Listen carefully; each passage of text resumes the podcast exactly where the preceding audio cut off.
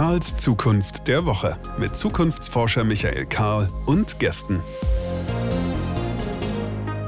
Willkommen zurück. Eine weitere Folge Karls Zukunft der Woche. Ein weiterer Griff ins Morgen oder sollten wir eher sagen übermorgen, wäre wahrscheinlich richtiger.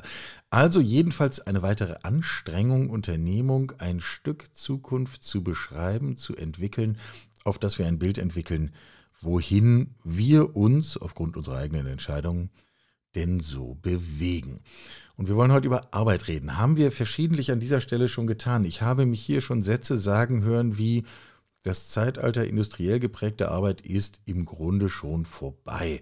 Der Deal Zeit gegen Geld kommt an sein Ende. Das Ganze getrieben natürlich von Demografie, von Technologie und wahrscheinlich von diversen anderen Faktoren auch noch. Insgesamt war dieses Minusmodell, den Menschen als den Universalroboter zu betrachten und immer für die Dinge einzusetzen, die die Roboter aus Metall und aus Nullen und Einsen noch nicht bewerkstelligen konnten, war vielleicht zwischenzeitlich eine gute Idee. Jedenfalls heute ist es das nicht mehr. Und wir merken, wir haben eigentlich Wichtigeres zu tun. Und an dem Punkt wollen wir reden. Und äh, freundlicherweise hat Sarah, hallo Sarah. Hallo. Hat Sarah ein Buch dazu geschrieben. Das Buch heißt Die Welt geht unter und ich muss trotzdem arbeiten. Sarah Weber ähm, Digitalstrategin, beschäftigt sich mit Fragen von Arbeit und wo es eigentlich hingeht. Und darüber wollen wir reden. Und dein Buchtitel, das fiel mir direkt auf. Die Welt geht unter und ich muss trotzdem arbeiten, endet mit einem Fragezeichen. Warum das Fragezeichen? Ja, weil das dieses Gefühl abbildet. Also diese Frage, die sich, glaube ich, ganz viele von uns stellen und in den letzten, ja, so drei Jahren seit Pandemiebeginn gestellt haben. So, was mache ich hier eigentlich und was soll das Ganze? Und diese Frage wollte ich abbilden. Was haben wir denn äh, Besseres zu tun, als zu arbeiten? Ach, ich glaube, eine ganze Menge. Also, ähm, das eine ist ja, was ist überhaupt Arbeit? Wir reden ja davon in der Regel, wenn es um bezahlte Arbeit geht, Erwerbstätigkeiten, so unseren Job. Äh, aber es gibt ja auch noch ganz viele andere Dinge, die eigentlich auch Arbeit sind, auch wenn dafür kein Geld fließt. Also zum Beispiel Sorgearbeit.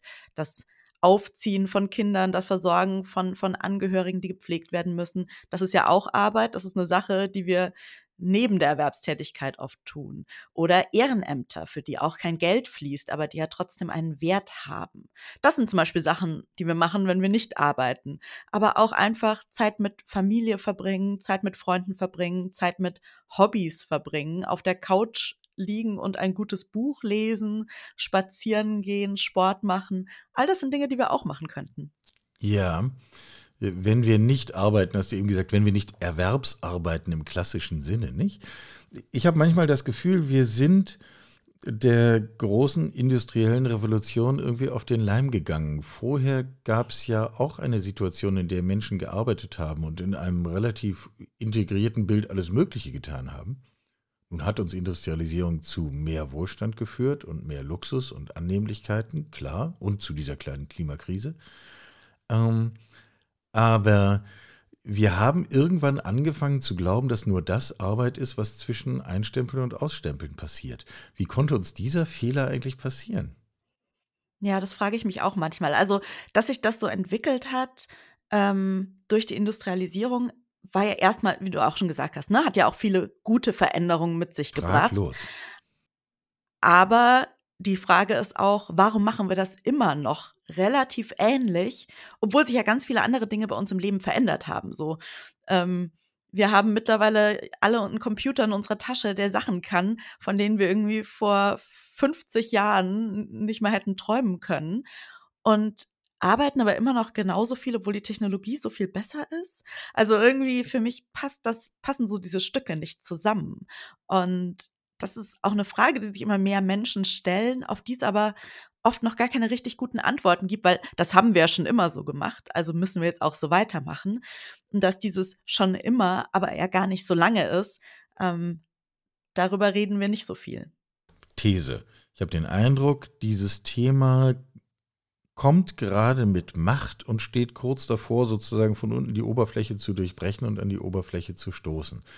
Ähm, und damit meine ich, dass einfach Menschen nicht nur wie du und ich, die den ganzen Tag nichts Besseres zu tun haben, als über solche Themen zu reden, sondern äh, Menschen einfach in ihrem normalen Arbeitsalltag ein Gespür dafür kriegen, warum habe ich eigentlich einen Master in Volkswirtschaftslehre gemacht, wenn ich jetzt hier im Büro sitze und per Hand Zahlen aus einer Excel-Tabelle in eine andere Excel-Tabelle eintrage.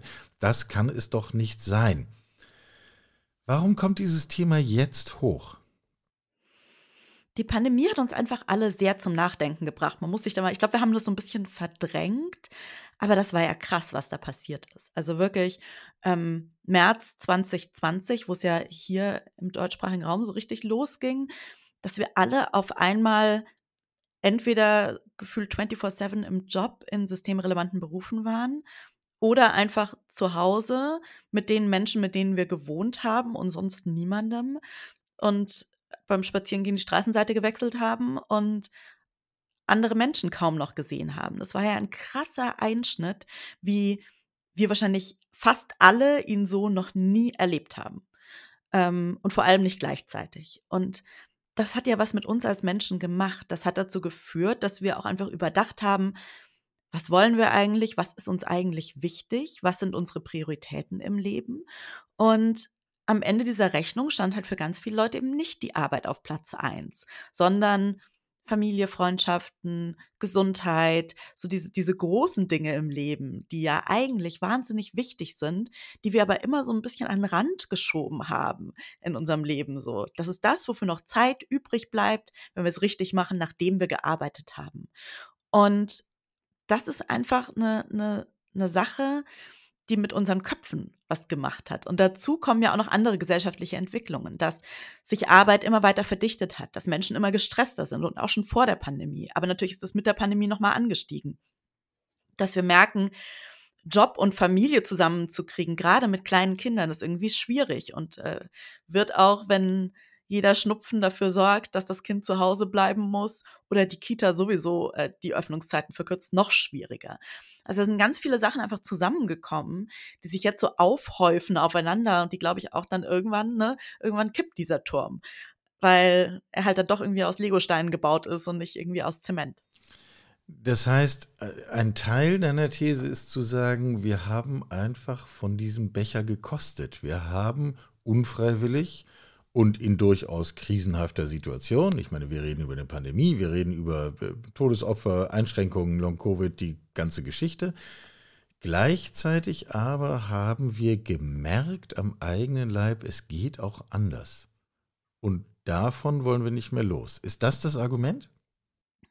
Das ist ein Argument. Also es geht auch anders und vor allem Veränderung ist auch, wenn es sein muss, echt schnell möglich.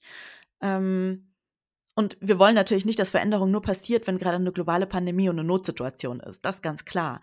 Aber es hat uns trotzdem gezeigt, wenn es sein muss und der Druck groß genug ist, dann ist es möglich, dass Veränderung auch wirklich schnell passiert und dass die auch große Auswirkungen hat. Das ist das eine, was wir gesehen haben, dass man zum Beispiel von einem Tag auf den anderen in vielen Berufen ins Homeoffice wechseln konnte, auch wenn die Vorgesetzten davor gesagt haben, mit mir niemals. Und dann ging es auf einmal doch, weil es eben nötig war, weil der Druck da war. Das ist das eine aber auch wirklich diese Frage, wir wurden ja mit unserer eigenen Sterblichkeit und der Sterblichkeit der Menschen um uns herum konfrontiert.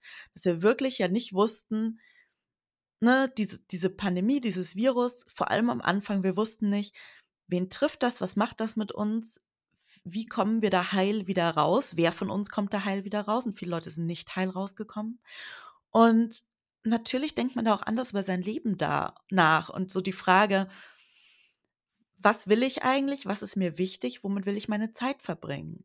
Und diese Frage, natürlich, die, die stellt, stellen sich Menschen auch sonst, aber halt nicht so dezidiert und vor allem nicht auf so einem, auf so einem grundsätzlichen Level, wo es nicht darum geht, was will ich eigentlich an Neujahrsvorsätzen oder so, sondern wirklich, was will ich, wenn alles quasi um mich rum zusammenbricht? Was ist mir dann wichtig? Was ist dann mein Fokus? Womit will ich dann meine Zeit verbringen? Und ich glaube, diese zwei Sachen zusammen, Veränderung ist möglich und auch, wir haben ganz grundlegend darüber nachgedacht, was uns wichtig ist und was für uns bedeutsam ist, dass das natürlich zum Umdenken führt. Ja.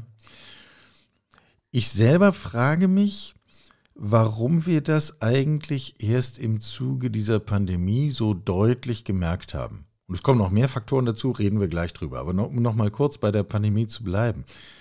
Weil doch zum Beispiel, also so ein Konzept wie New Work, ähm, bei allen unsinnigen, folklorehaften Elementen, die man dann in der Praxis sieht, wenn irgendwelche Unternehmen denken, oh, wir haben noch einen Kickertisch hier stehen und es gibt auch Obst am Empfang, wir sind jetzt, und außerdem duzen wir uns jetzt alle, zumindest im Büro, nach Feierabend dann nicht mehr.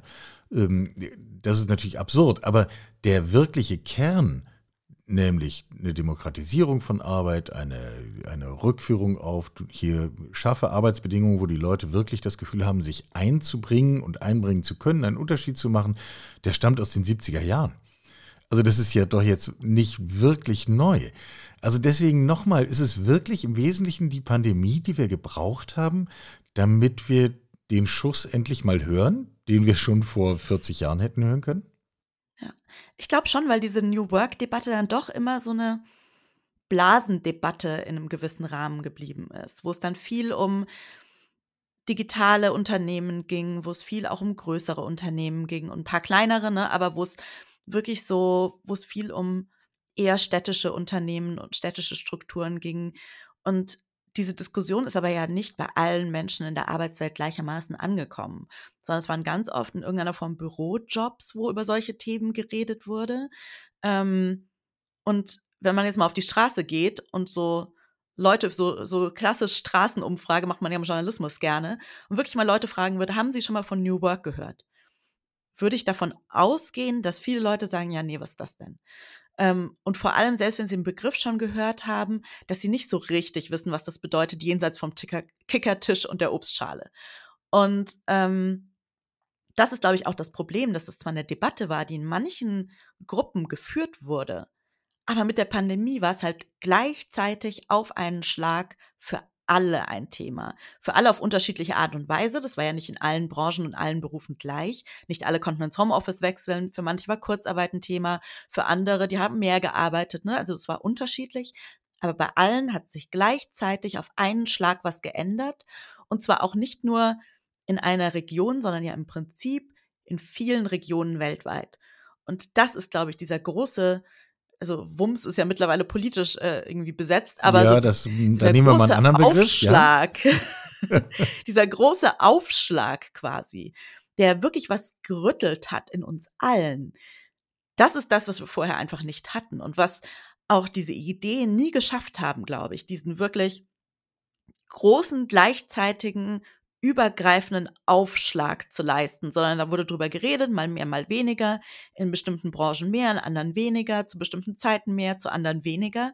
Aber es gab nie so diesen einen Moment, diesen, diese eine Situation, wo sich alle damit beschäftigen mussten, ob sie wollten oder nicht. Nun prüfen wir das aber mal auf seine Haltbarkeit. Ähm, es gäbe ja zwei mögliche Interpretationen. Die eine wäre, hier ist tatsächlich ein Riss in der Welt entstanden, die wir vorher hatten. Und durch den Riss können wir etwas sehen, was uns besser gefällt. Und deswegen gehen wir da durch und lassen davon auch nicht ab. Wir haben gesehen, dass andere Dinge gehen. Man könnte ja aber auch sagen, naja gut, das war jetzt das, der, die Ausnahmesituation und äh, jetzt schreiben hier ein paar junge Menschen, die schreiben auch so Bücher und, und so, aber aber eigentlich wart mal zwei, drei Jahre, dann kommen die auch im Arbeitsleben an und dann machen wir weiter wie bisher. Was gibt uns das Gefühl, dass das kein nur temporäres Phänomen ist? Ich, die, der große Unterschied, oder was sich wirklich verändert, ist, dass es den Leuten ja nicht gut geht damit und dass sie das gemerkt haben. Und wir jetzt auch irgendwie sehen, dass Leute einfach sagen, nee, so mache ich nicht mit. Also zum einen die Jungen, die in den Arbeitsmarkt reinkommen. Ähm, und da gehöre ich tatsächlich auch schon nicht mehr dazu. Also ich bin jetzt auch nicht irgendwie ganz neu dabei und denke mir, da, so müsste man es mal machen. Aber die, die jetzt reinkommen, die von vornherein andere Bedingungen fordern, aber auch in, in ganz vielen Berufen, dass die Leute einfach sagen, es geht so nicht weiter. Das sehen wir auch gerade an Streikwellen und, und all diesen Dingen. Also dass wirklich in verschiedenen Berufen die Leute sagen, so geht's nicht. Dass Leute, die im Homeoffice waren, keine Lust haben, fünf Tage die Woche wieder zurück ins Büro zu gehen. Dass Menschen in der Pflege sagen, ihr habt gesehen, wie wertvoll dieser Beruf ist. Ihr könnt uns nicht die ganze Zeit mit zu wenig abspeisen. Dass die Mitarbeitenden von der Post, die die Online-Shopping äh, der Menschen irgendwie begünstigt haben, indem sie schwere Pakete die Treppen hochgeschleppt haben, sagen, wir wollen gerecht bezahlt werden für unsere Arbeit. Und all diese Dinge, dass, dass Eltern sagen, hey, das mit der Sorgearbeit, das funktioniert so nicht. Wir packen das nicht mehr, da muss sich was ändern. Also dass irgendwie von ganz vielen verschiedenen Ecken und Enden Leute einfach sagen, nein, wir können so nicht weitermachen. Und da haben wir, glaube ich, auch noch nicht ganz, aber so langsam eine kritische Masse erreicht von Menschen, die einfach sagen, wollen wir nicht. Und das sehen wir auch in Umfragen, die auch zeigen, es sind nicht nur ein paar junge Leute, die die Dinge anders haben wollen, sondern es geht eigentlich über alle Generationen hinweg. Was jetzt wichtig ist, und das ist, glaube ich, so ein bisschen die Gefahr, dass sich das so, so abschleift und dieser Druck nicht bleibt. Und dass wir dann zurück in eine Situation kommen, die nicht besser ist, sondern vielleicht sogar noch schlechter.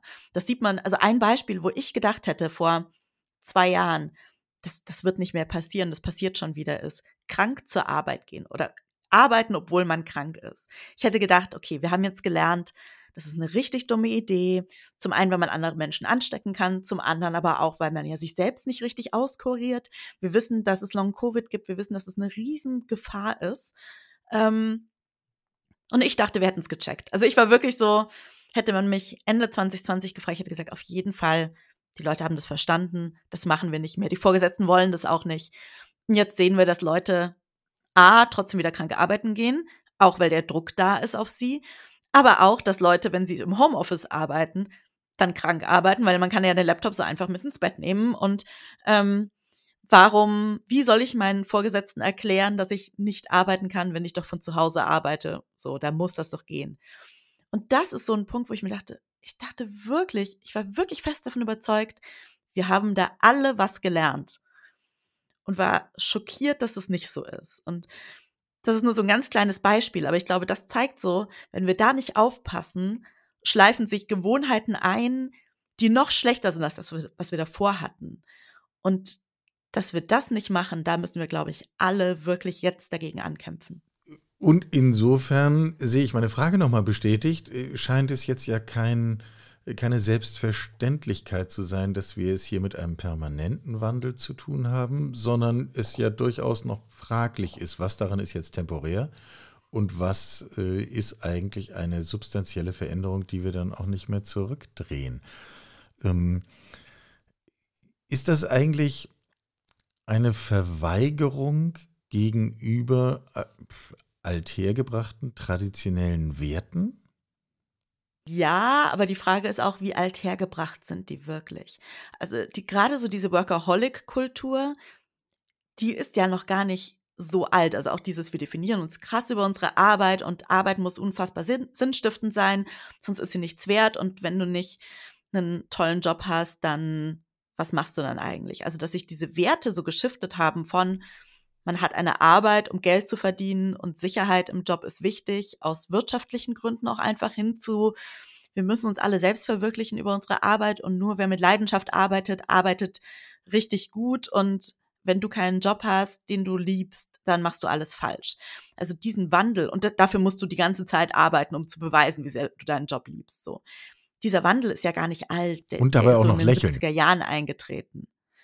Und das ist ja nicht so, als ob das schon immer so gewesen wäre.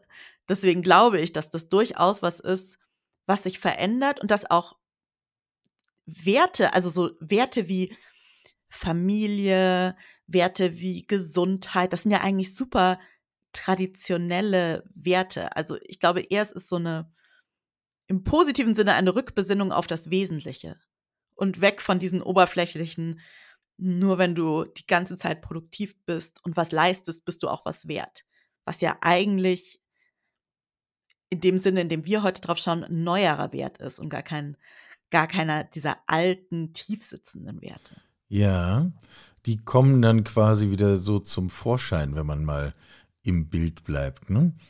Ähm, was ich mich manchmal frage, das frage ich mich übrigens in Bezug auf mehrere der großen Krisen, mit denen wir es zu tun haben. Also, ob das jetzt äh, die Klimakrise ist und unsere offensichtliche Unfähigkeit, damit nüchtern und angemessen umzugehen, ob das jetzt die demografische Krise in unserem Land ist, wo wäre ich 30 Jahre jünger als ich bin, ich das Gefühl hätte, hier wird mein späteres Leben finanziell geplündert von denjenigen, äh, die jetzt davon leben und keiner tut was. Und damit meine ich jetzt niemanden persönlich, sondern die systemische Betrachtungsweise. Und hier im Grunde beim Thema Arbeit ganz genauso, wo immer noch in Teilen zumindest eine Erwartungshaltung besteht, bitte zwäng dich doch in ein Muster, von dem wir alle wissen, dass es eigentlich gar nicht mehr wirklich passt. So, jetzt könnten wir da noch mehr Beispiele dazu tun. Warum sind wir eigentlich so freundlich?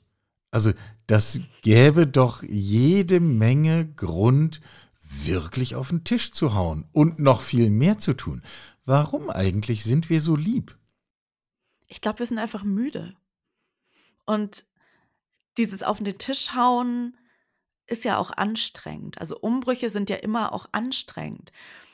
Und mein Gefühl und auch nicht meins, sondern sagen ja auch Studien, viele Leute sind einfach kaputt, viele Leute sind einfach erschöpft und jetzt zu sagen und jetzt nehme ich nochmal Energie und versuche für was zu kämpfen, von dem ich gar nicht weiß, ob es eintritt. Das ist natürlich auch, ne, das ist natürlich auch anstrengend. Und ich finde es positiv anstrengend. Ich finde es eine gute und wichtige Art von Anstrengung.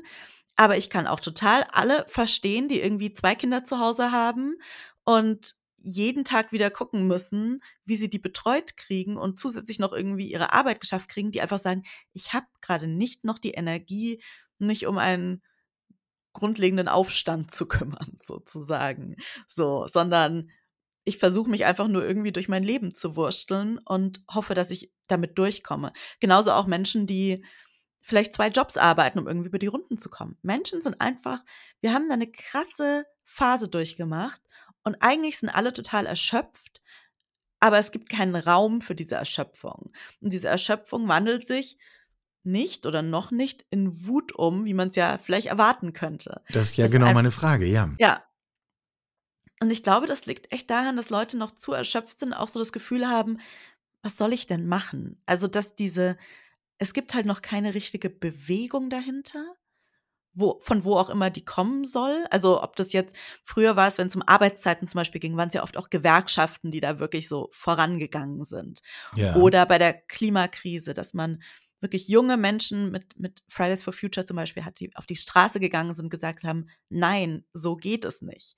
Und diese, diesen, diese Bewegung fehlt aber gerade noch so ein bisschen. Also ich weiß auch nicht, ich bin mir auch noch nicht sicher, was es ist, ob es wirklich so eine Art Care-Streik ist, der, glaube ich, ganz viel anstoßen könnte, dass wirklich vor allem Frauen, die Sorgearbeit leisten, einfach sagen, wir machen da jetzt einfach nicht mehr mit. Schaut, schaut ihr, wie ihr mit eurem mit eurer Sache hier klarkommt. Ähm, wir sind raus erstmal. Ähm, was es in den 70er Jahren in Island zum Beispiel gab, was dort sehr gut funktioniert hat, als dort die Frauen einen Tag gestreikt haben. Island ist heute das gleichberechtigste Land der Welt, so. Ähm, und das ist auch. Und wir reden Kon über einen Tag Streik. Also das Ein Tag. Vor 40 Jahren, 50 Jahren. Ähm, und natürlich hat der nicht alleine dafür gesorgt, aber der hat was angestoßen. Und dieses, wir brauchen was, das etwas anstößt, ich glaube, das fehlt vielen Menschen noch. Und die halt das Gefühl haben, ich kann hier nicht alleine diesen Kampf führen. Dafür habe ich nicht die Kraft für. Aber vielleicht hätte ich die Kraft, mich bei was anderem anzuschließen, wenn, wenn es quasi was zum Anschließen gibt. Ja, da müssen wir noch ein bisschen bleiben. Also wir haben Schritt für Schritt, äh, wir haben festgestellt, das alte Bild von Erwerbsarbeit passt nicht, weil es also mindestens ja nur einen kleinen Teil dessen abdeckt, was wir so den ganzen Tag Sinnvolles und Wertstiftendes tun können. Äh, wir haben zum Zweiten in der Pandemie neben allem anderen gemerkt, oh, es geht anders. Und wir merken jetzt, wenn ich deinem Gedanken folge, dass wir in einer Situation sind, wo wir nicht genau wissen, was jetzt daraus wird, Ergebnis offen, wir nur merken, dass unglaubliche Belastung auf uns ruht, ähm, weil ja genau alle diese Faktoren, die vorher schon da waren, Erwerbsarbeit plus Pflegeangehöriger plus Kinder aufziehen plus, plus, plus, da bin ich jetzt noch nicht mal bei der Achtsamkeit mit sich selbst und was nicht alles man Sinnvolles tun könnte. Ne? Die Liste ist lang. Und wenn ich wirklich sicherstellen will, dass ein System sich nicht verändert, dann sorge ich für permanente Überforderung, weil dann ändert sich gar nichts. Dann bleiben alle im Hamsterrad und sehen zu, dass sie irgendwie die nächste Runde auch noch schaffen. Was gibt uns die Annahme, dass wir optimistisch sein können? Oder können wir gar nicht optimistisch sein? Werden wir uns als brave Hamster im, Hamsterinnen im Rad entpuppen und immer weitermachen? Ich hoffe nicht. Also ich bin ein optimistischer Mensch. Ich habe auch, auch hier deswegen Optimismus. frage ich danach. Ähm, es ist meiner Meinung nach eine Frage der kritischen Masse. Wenn irgendwann genug Menschen dieselbe, in dieselbe Richtung schieben, wird das System nachgeben, sozusagen. Und ein Beispiel dafür ist, ist die Frage nach Zeit. So.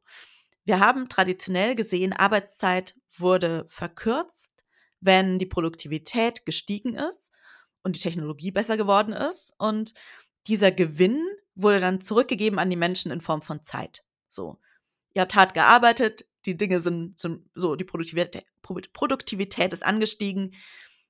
Dieser Gewinn geht an euch zurück in Form von mehr Zeit. Und das haben wir sehr lange nicht mehr gesehen. Und die Menschen sorgen jetzt in vielen Fällen selbst dafür, wo sie sich leisten können und sagen halt, naja, dann arbeite ich halt Teilzeit, ähm, dann suche ich für mich die individuelle Lösung. So, die sieht mal so, mal so aus, aber dass Leute einfach sagen, okay, ich suche mir diese individuelle Lösung. Und das passiert ja schon. Wir sehen das ja schon, dass die Erwerbstätigkeit insgesamt die Zeit runtergeht, aber nicht, weil so, weil, weil es insgesamt eine größere Veränderung gibt, sondern weil mehr Menschen sagen, sie reduzieren ihre Arbeitszeit. Vor allem Frauen und Mütter. So. Ja, und aber auch nicht nur. Ich kenne mehrere Personaler, Personalerinnen, die mir konsterniert von Gesprächen erzählen, wo sie im Vorstellungsgespräch Menschen gegenüber sitzen, die sagen, was kriege ich denn hier so an Geld? Und dann quasi am Handy kurz ausrechnen und sagen, gut, ich, ich komme 32 Stunden, das reicht mir. Ja. Und genau, diese junge Generation, die wirklich sagt, warum sollen wir hier 40-Stunden-Wochen oder sogar noch mehr mit Überstunden irgendwie wegkloppen? Wofür eigentlich? Und statistisch gesehen sind es Frauen und Mütter immer noch, die größtenteils Teilzeit arbeiten, weil sie eben die Sorgearbeit übernehmen. So.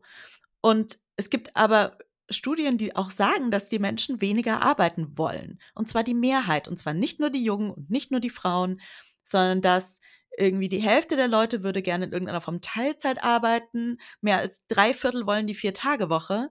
Also wir sind schon de an dem Punkt, wo Leute sagen, wir wollen ja weniger arbeiten. Bei manchen geht es dann aus finanziellen Gründen nicht oder was auch immer, was ja auch ein total verständliches Thema ist. Ähm, und jetzt müssen wir es halt schaffen, von diesen individuellen Lösungen wegzukommen. Und das ist genau dasselbe, was wir auch in anderen Krisen sehen, der Klimakrise, dass ganz viel auf die Individuen geschoben wird und du musst aber deinen Müll recyceln und du musst deinen wiederverwendbaren Kaffeebecher mitbringen, sonst kriegen wir das nicht hin wenn es doch eigentlich darum geht, wir brauchen große politische und wirtschaftliche Veränderungen, weil sonst kriegen wir das nicht hin.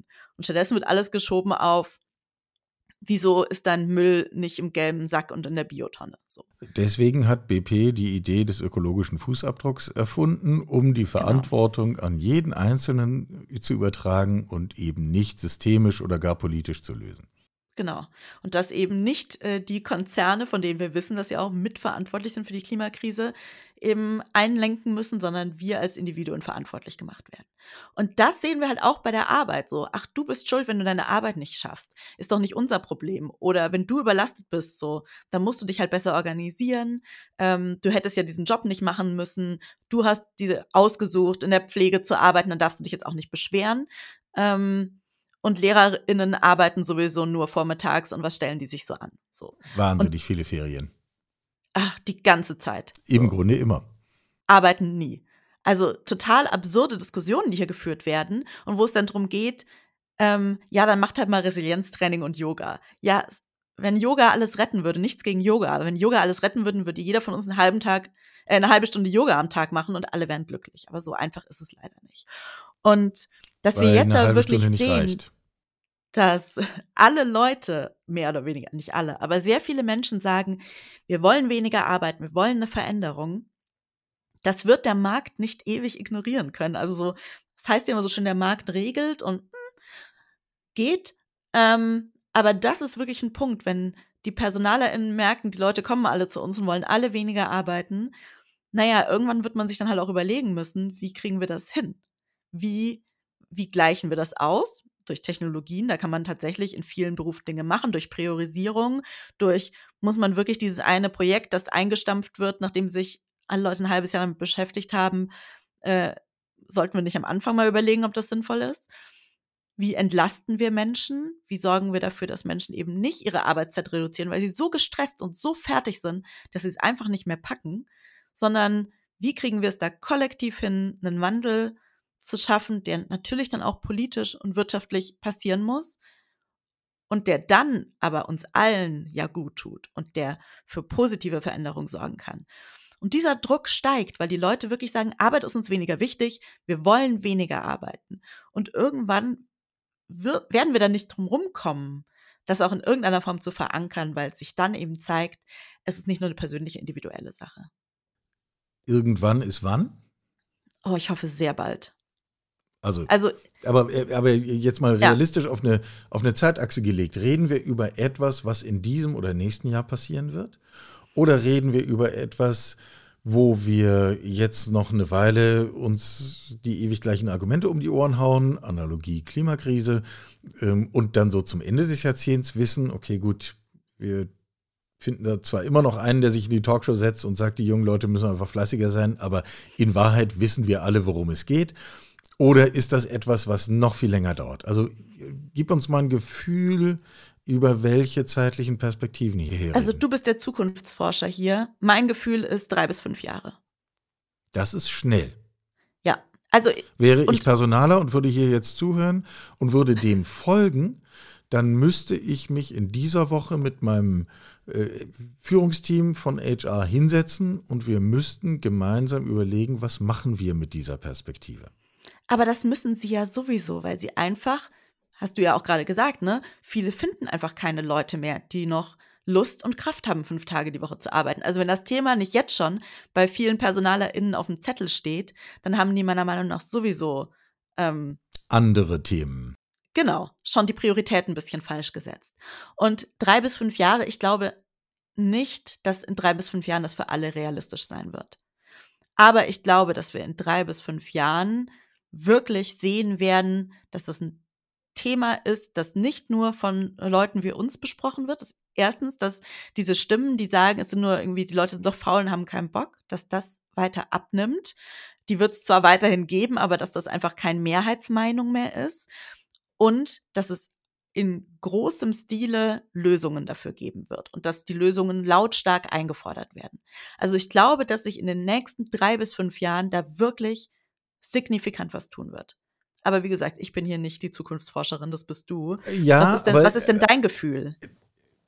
Ich hätte wahrscheinlich eher fünf als drei Jahre gesagt, neige aber auch zu äh, der ganz klaren Erwartung, dass die alte Welt der äh, Arbeit nach dem industriellen Muster, sage ich mal, dass die im Grunde jetzt schon vorbei ist. Also wir werden das halt in bestimmten Bereichen noch ein paar Jahre am Leben erhalten. Aber der Deal Zeit gegen Geld ist rum. Die Vorstellung, dass der Mensch äh, eine Art Minusmaschine ist, die immer das macht, was die anderen Maschinen noch nicht können, äh, ist alleine deswegen rum, weil wir aktuell und absehbar in den kommenden Jahren eine derart rasante Entwicklung der Maschinen aus Metall und Nullen und Einsen sehen, dass einfach der Platz auch viel zu gering wird. Wir werden uns nicht mehr alle darüber definieren können, Dinge zu tun, die Maschinen nicht können, und werden von dort kommen und uns fragen, was ist eigentlich das, was wir tun wollen? Ja. Und dann komme ich zu all den Fragen, die du auch genannt hast. Und dann, wenn ich es weiterdenke, komme ich zu einem völlig anderen Curriculum in den Schulen, weil es dann nicht mehr wichtig ist, bestimmte Dinge zu lernen und Fragen von Kreativität, von Selbst, von, äh, von Glück, von äh, Musik, Kunst, Kultur, unseren Ausdrucksformen, unseren Kommunikationsformen eine unglaublich viel höhere Priorität haben, weil das sind die Kompetenzen, die wir eigentlich brauchen. Wissen wir jetzt schon, aber äh, ich bin auch da optimistisch. Irgendwann werden wir auch sehen, dass sich das in unserer Vorstellung von, was muss ich eigentlich lernen, was muss ich eigentlich können, um ein guter Mensch zu sein, um ein wertvoller Bestandteil unserer Gemeinschaft zu sein, Das wird sich deutlich in diese Richtung verschieben, allein technologisch und demografisch getrieben. Ja, aber um da ganz kurz einzu, einzuhaken, es ist ja auch nicht nur eine Frage von, was können Maschinen, weil Maschinen können ja jetzt schon wahnsinnig viel, sondern auch eine Frage von, was ist denn billiger? Also wenn es immer Eben. noch billiger ist, Menschen Eben. zu Niedriglöhnen zu beschäftigen und die damit billiger die Arbeit machen, die auch jetzt schon Maschinen machen könnten, aber müsste sie halt kaufen und das wäre erstmal teurer. Das ist, finde ich, auch so ein ganz, ganz wichtiger Punkt, den wir ja in, also in manchen Branchen sehen, aber auch in manchen Ländern sehen, dass Billigklamotten immer noch unter menschenunwürdigen Bedingungen von Menschen zusammengenäht werden äh, in, in anderen Ländern, damit wir sie billig kaufen können, obwohl es natürlich Maschinen gibt, die das jetzt schon machen können. Die sind aber teurer als Menschen wahnsinnig schlecht zu bezahlen und behandeln. Das ist auch so ein ganz großes Problem, dass es dann am Ende doch wieder ganz viel um Geld geht und die Frage, naja, wenn wir billige Menschen haben können, warum sollen wir dann teure Maschinen kaufen? Und Mhm. das ist aber natürlich auch Teil eines Umdenkens von, du hast es gerade gesagt, ne, Wert. Und zwar nicht nur monetärer Wert, sondern auch einfach der Gedanke, dass Menschen und wir alle einen Wert haben, unabhängig von unserer Produktivität. Und dass wir nicht beweisen müssen mit so viele, so Elon Musk-Style, so, Style, so viele Codezeilen habe ich heute geschrieben, ähm, wie mein Wert in einem Unternehmen ist. Oder wie mein Wert in einer Gesellschaft ist. Und das ist tatsächlich auch eine Sache, die, die da ja mit reinspielt und die ich ganz schrecklich finde, dass wir immer noch an dem Punkt sind, wo Wert ganz oft über Produktivität definiert wird. Ja.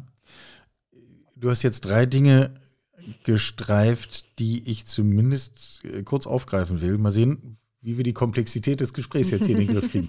Also zum einen volle Zustimmung. Ich halte genau die Spannung, die du beschrieben hast, was die Kosten von Technologie angeht, für einen wesentlichen Treiber der technologischen Entwicklung. Denn wenn, äh, wo immer es mir nicht gelingt, Arbeit durch billige Menschen erledigen zu lassen, weil sie zum Beispiel einfach nicht kommen, Stichwort Gastronomie, Stichwort Pflege, was auch immer, wird es relativ gesehen günstiger, Technologie einzusetzen und sie weiterzuentwickeln. Das scheint mir eine wesentliche äh, Dynamik auszulösen, die auch Ja. zu neuen und damit wiederum äh, perspektivisch günstigeren Technologien und verfügbaren Technologien fügt. Erster Gedanke. Zweiter, das Thema Bekleidung führt uns natürlich direkt dazu, dass wir es hier auch mit globalen Auswirkungen zu tun haben. Also wir dürfen über dieses Arbeitsthema hier reden, dürfen aber, glaube ich, nicht vergessen, dass wir nicht allein sind auf diesem Planeten. Ähm, hättest du da eine kurze Einschätzung dazu, welche Rolle das spielt? Das ist, das ist ein Riesenthema. Also wir reden hier irgendwie schön über äh, New Work und Tischkicker im Büro, ähm, von denen wir auch schon festgestellt haben, dass niemand braucht sie. Aber das ist natürlich auch eine Elitendebatte. So. Ja, Und wenn wir global wirklich, mindestens, nicht? Hm? Global mindestens ist es eine Genau, ja, Elitendebatte. ja, genau. Und wenn wir wirklich auch im Hinblick auf die Klimakrise dieses grundlegende Problem lösen wollen, können wir das natürlich nicht nur für ein paar wenige lösen und alle anderen haben Pech gehabt. Und deswegen finde ich auch tatsächlich ähm, Maschinen eine gute Sache, weil sie eben nicht dafür sorgen, dass Arbeit an bi- billigere, in Anführungszeichen, Menschen, also Menschen, die billiger beschäftigt werden können und unter deutlich schlechteren Bedingungen leben, dass die uns dabei helfen, unseren Wohlstand zu finanzieren. Weil das einfach massiv ungerecht ist und ja gleichzeitig das in der Regel auch die Menschen sind, die besonders hart von der Klimakrise getroffen werden. Also das hängt ja in Was vielen wiederum Fällen kein zusammen, Zufall ist, wenn du mich fragst. was kein Zufall ist. Ja, absolut. Ich bin kürzlich in einem Interview gefragt worden, ob wir nicht Angst haben sollten, dass uns die Roboter die ganze Arbeit wegnehmen. Und Ach ich habe geantwortet, es wird höchste Zeit, dass sie das tun. Darauf warten wir seit sehr, sehr, sehr langer Zeit. Genau. Also ist doch kein diese- diese- Angstszenario. Ähm, diese so, Furcht, in Anführungszeichen, die gibt es ja seit der Antike. Also Ja. seit der Antike Leute so, natürlich. oh, aber was wenn uns die Maschinen die Arbeit wegnehmen, so beim Webstuhl, bei der, so, oh, was, wenn uns, wenn der Webstuhl den, den WeberInnen, äh, no pun intended mit meinem Namen, die Arbeit abnimmt. So, ja, dann können die sich halt vielleicht auf andere, wichtigere Dinge konzentrieren, die Maschinen vielleicht nicht machen können. Also wir sehen ja auch in der, in der Automobilindustrie zum Beispiel, ist es ja total gut, dass körperlich anstrengende, gefährliche Aufgaben nicht mehr von Menschen durchgeführt werden in vielen Fällen, sondern von Maschinen und sich die Menschen dafür auf andere Dinge konzentrieren können. Das ist ja so, so ein Fall, wo wir auch sehen, es, so, es hat ja auch funktioniert. Es ist ja eine gute und positive Entwicklung. Wir wollen ja nicht, dass Menschen weiterhin diese Jobs machen müssen. So, das ist doch total gut, wenn das nicht mehr der Fall ist. So ist es. Wir warten drauf. Äh, dritter, ich hatte drei Punkte äh, aus deiner vorvorigen Antwort äh, versprochen. Du hast das Thema woran messen wir eigentlich unseren Wert und, äh, und Einkommen und Karriere angesprochen. Glaubst du, dass es ein ernsthaftes Szenario für eine menschlichere Zukunft der Arbeit gibt, in der wir weiterhin unseren Lebensunterhalt allein an unsere Arbeitstätigkeit knüpfen? Ich weiß es nicht. Ich halte es für schwierig. Ich sehe dieses Szenario nicht so ganz. Ich weiß aber auch noch nicht genau, wie die Alternative aussieht. Also so, mhm. es gibt da ja immer, immer Sachen, die gezeichnet werden, sehr gerne so das bedingungslose Grundeinkommen. Ich glaube, das, das, das ist auch noch nicht die Lösung. Das, das klingt erstmal nach einer guten Lösung, aber ich glaube, es ist nicht die Lösung. Zumindest nicht so, wie wir aktuell darüber reden. Aber ich denke, dass wir an den Punkt kommen müssen und auch werden, wo Menschen nicht mehr in dem Sinne, in dem wir heute über Arbeit nachdenken, arbeiten müssen um Geld zu verdienen und ihr Leben zu bestreiten. Wie genau das konkret aussieht, weiß ich nicht. Aber dass wir darüber nachdenken müssen und dass unsere Zeit auch ähm, besser genutzt ist, wenn wir über solche Fragen nachdenken, als äh, Zahlen von einer Excel-Tabelle in die andere zu kopieren, ist, finde ich, unbestritten. Ja, mir geht es ganz ähnlich. Ich halte auch äh, zumindest so das schlichte Modell eines äh, bedingungslosen Grundeinkommens. Jeder kriegt Summe X fertig aus. Da habe ich ein Störgefühl, weil ich denke, das kann es noch nicht sein. Ich wüsste allerdings gerne eine bessere Lösung und die ist mir noch nicht richtig eingefallen. Glaube aber auch, dass wir etwas an dieser Stelle brauchen. Ja. Weil wir sonst nicht loskommen von dieser Verkürzung des Begriffs Arbeit auf die klassische Erwerbsarbeit. Ja.